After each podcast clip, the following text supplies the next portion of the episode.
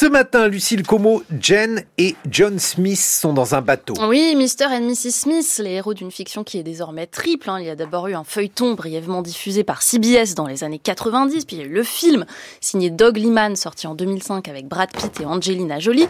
Et puis il y a désormais la série signée Donald Glover, cet artiste multiple, rappeur, producteur, acteur, réalisateur, à qui on doit la grande série Atlanta. Hein. Je vous en parlais déjà la semaine dernière. Cette nouvelle série, qui vient d'arriver sur Prime, est un objet assez passionnant, en lui-même d'abord, et aussi dans la façon dont il résonne avec son modèle ou peut-être son contre-modèle hollywoodien.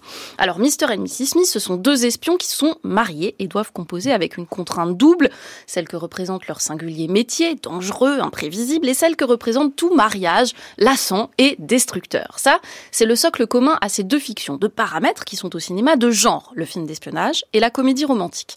Toute l'affaire de Mr. et Mrs. Smith, c'est comment ces deux genres s'articulent et ce que ça crée comme type d'hybride. En bref, le mariage intéressant, c'est celui de deux formes. Alors dans le film, tout commence par une rencontre dans un hôtel colombien. Les deux tourtereaux tombent fous amoureux sans savoir quelles activités professionnelles ils mènent réellement.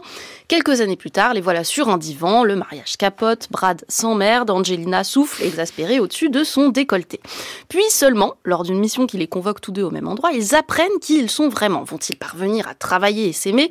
Je vous laisse le bénéfice du suspense. Bon, bah la série alors Ce que la série de Donald Glover modifie d'abord, et le changement est de taille, c'est le scénario. Mr. et Mrs. Smith se retrouvent au début de la fiction mariés par l'agence d'espions à laquelle ils appartiennent, qui fonctionne en fait comme une appli de rencontre. Ils répondent à quelques questions et hop, les voilà échangeant des alliances et partageant une maison new-yorkaise cossue digne d'un magazine de déco? Les épisodes suivants les montrent accomplissant leurs missions successives, tuer des joueurs de poker, mettre sur écoute une riche entrepreneur en Suisse, enlever un type louche sur le lac de Côme, et fait de chacune de ces missions très classiques, hein, des tropes du film d'espionnage, le lieu d'une étape classique elle aussi de la relation amoureuse, les premiers émois, les premiers doutes, la psy de couple, la rupture, etc. En fait, la série fait exactement l'inverse du film. Elle recouvre en quelque sorte le film d'action avec la comédie romantique, là où le film verse dans le moule du roman d'espionnage les motifs de la comédie romantique. Et c'est sans doute là qu'elle touche juste. Le sous-régime de la vie amoureuse normale ralentit le rythme de la fiction hollywoodienne attendue, sans pour autant que le volet espionnage soit traité avec ironie ou sarcasme, c'est plutôt de l'ordre du ralentissement et de la Régulièrement, l'action ralentit pour laisser libre cours au dialogue amoureux. De fait, les comédiens choisis sont des parleurs. Donald Glover lui-même interprète Mr. Smith et son épouse, c'est Maya Erskine qui vient, elle, de la très bonne comédie indépendante américaine. Tous deux ont des gueules normales, des corps performants mais imparfaits, parfois burlesques. Il faut aussi dire que lui est noir, elle d'origine japonaise. Bref, ils apparaissent à milieu de la plastique blanche et un peu monstrueuse de Brad Pitt et Angelina Jolie.